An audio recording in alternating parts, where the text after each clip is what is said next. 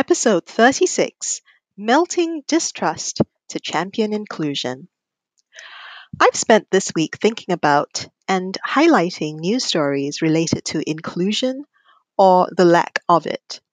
And as I keep a watchful eye over the US 2020 presidential campaign, two candidates faced controversies this week around race based insensitivities and police misconduct. So, when does a remark feel exclusionary? Is it a matter of being too politically correct to call it out? And what is a leader to do when dealing with a long standing issue like institutional racism? Keep listening. Welcome to Peace Matters, a show that uncovers peace in our communities, our countries, and deep within our souls. I'm your host, Maya Mathias, founder of Inventive Links a leadership development company that cultivates enlightened executives, creative citizens, and wise writers for a more peaceful planet. Join me as I share three things in the show. 1. Curated stories that impact us as fellow humans. 2. Tools for inner peace and insights that rebuild our communities. 3. Updates on the peace building work I do plus answers to your questions about creating a more peaceful existence for yourself and others. Be sure to head over to inventivelinks.com to sign up for our Peace Matters newsletter, where I share bonus resources to build more peace in your world. And now, on with the show.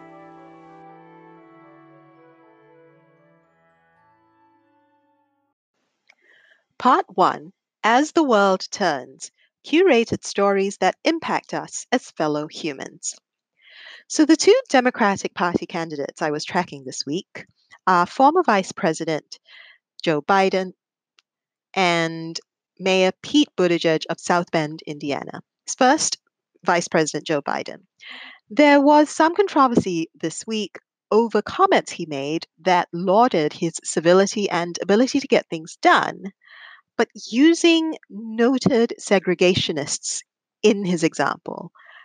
He was talking about how he could work with these segregationists to pass important legislation during his tenure as a US Senator. So I applaud the impulse. It was definitely the right impulse because it came from a desire to demonstrate his capacity for consensus building, but it definitely wasn't a great example. Racial tensions in America are especially high right now, with the rise in hate crimes, white supremacy, anti Semitic violence and rhetoric. And so, in this climate, it is not a good thing to do to use segregationists to highlight anything good in your record. And comments like these could end up being a key factor in how some Democratic voters, especially younger ones, choose their party's nominee. The Democratic electorate is getting fired up. More younger voters are entering the fold in 2020, and if they decide to come out in full force to vote, they will either equal or, in some cases, outnumber the loyal Democratic voters who are of the baby boomer generation or older. Now, those in the older generation understand where Joe Biden is coming from. They have witnessed his tenure in public service for decades, and therefore it's easier for them to take Pres- Vice President Biden's comments in context. But younger voters may not be as forgiving or as knowledgeable about that context. So this could end up being an issue for him if he continues to make comments like these and continues to cite things that do not go down well in our racial, racially charged atmosphere. Now to Mayor Pete Buttigieg. What he had to deal with this week gets to the heart of the matter of something that many, many American states deal with every single day. It's a real issue for elected leaders in towns and cities all across this country.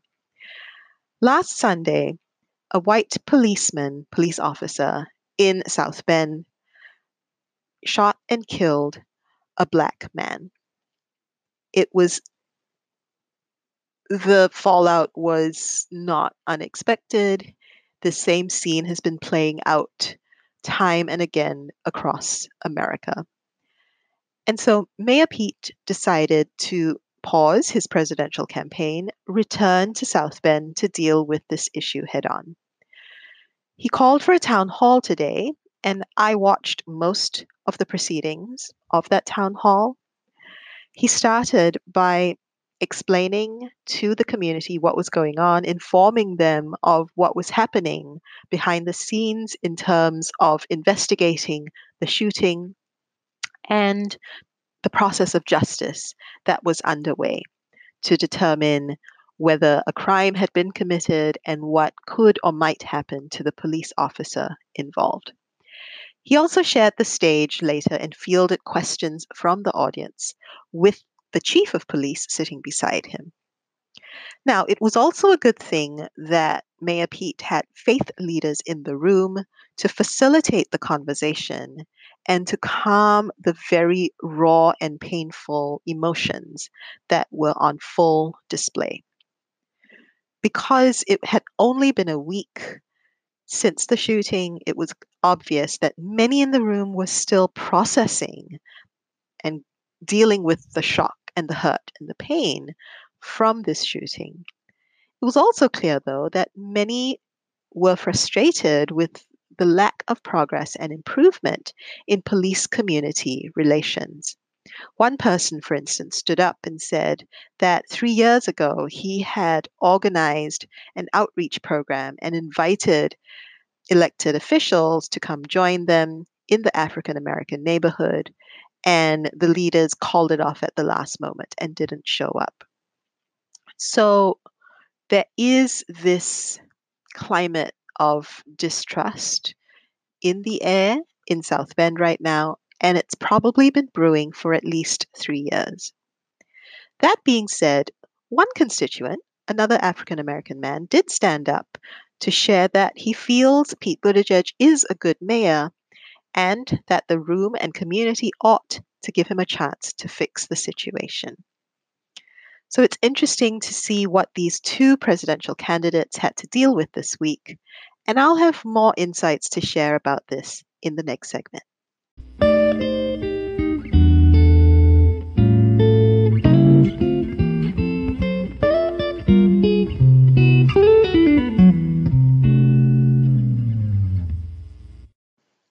Part 2 Om is where the heart is tools for inner peace and insights that rebuild our communities. So, what I observe is that what Joe Biden and Pete Buttigieg have in common is a genuine care for the people they serve. Joe Biden has demonstrated that in his decades of public service. And Pete Buttigieg appears to have done enough for his South Bend community to elicit that same affection from his residents, despite this moment of pain and anguish that they find themselves in. It also suggests that even though they're going through going through a challenging time, some people in the community at least are able to give him the benefit of the doubt. So, what are we to make of this as citizens or as leaders? First, as citizens. We need to be able to, at a personal level, take the full measure of our leaders, far beyond any one incident or situation or issue that they are called upon to solve. The question is all told, do they have our best interests at heart? Do they want to include us coming back to the topic of inclusion? Do they want to include us, to include as many, if not all of us, in the conversation for change? Then, as leaders, if we are leaders in our community, our companies, our countries, have we developed, have we taken the time to develop the skills to be able to melt distrust where we can and to show our care where we must.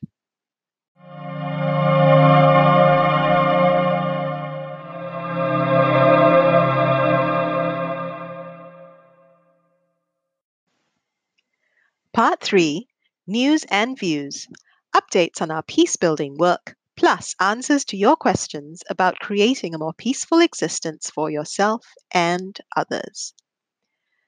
So, this week's news events have confirmed my desire more than ever and have boosted my yearning to bring my work of citizen healing sessions to you, my dear listener. I know I have the capacity to create a safe space where people who are hurting, citizens who feel disenfranchised by their elected leaders, to create that space for you, for them to come into and vent their frustrations and begin that healing process from the inside out so that as citizens, we can go back into our communities and help our communities the way that we want to and that fills us up. So, I can facilitate these citizen healing sessions for your organization or your community. Hire me. Let's have a conversation about how we can customize these sessions to fit the challenges that you are dealing with right now. Reach out to me. Email me at connect at inventivelinks.com. That's connect at inventivelinks.com. Finally, a reminder that I take each week's theme the podcast episodes I create around that, the live shows that I do around that theme on my social media channels. I pull all that into a weekend Peace Matters newsletter. Get on that list by going to inventivelinks.com, click on the Learn More button to subscribe to my Peace Matters newsletter. Thanks so much for listening, everyone. I will catch you next time on the Peace Matters podcast. You've been listening to Peace Matters with me, Maya Matthias. This podcast is proudly powered by Inventive Links, a leadership development company that cultivates enlightened executives, creative citizens, and wise writers for a more peaceful planet. If you like this podcast, please consider supporting it by going to inventivelinks.com/support. Want to take your podcast experience to the next level? Sign up for my next online workshop and start building a stronger path to peace inside and out. Go to inventivelinks.com/events for more information. Sign up for a workshop, then show up with your best questions on the stories and insights we feature and with a sincere desire to lead a more peaceful existence. Till next time, let's make peace matter more each day. Bye for now.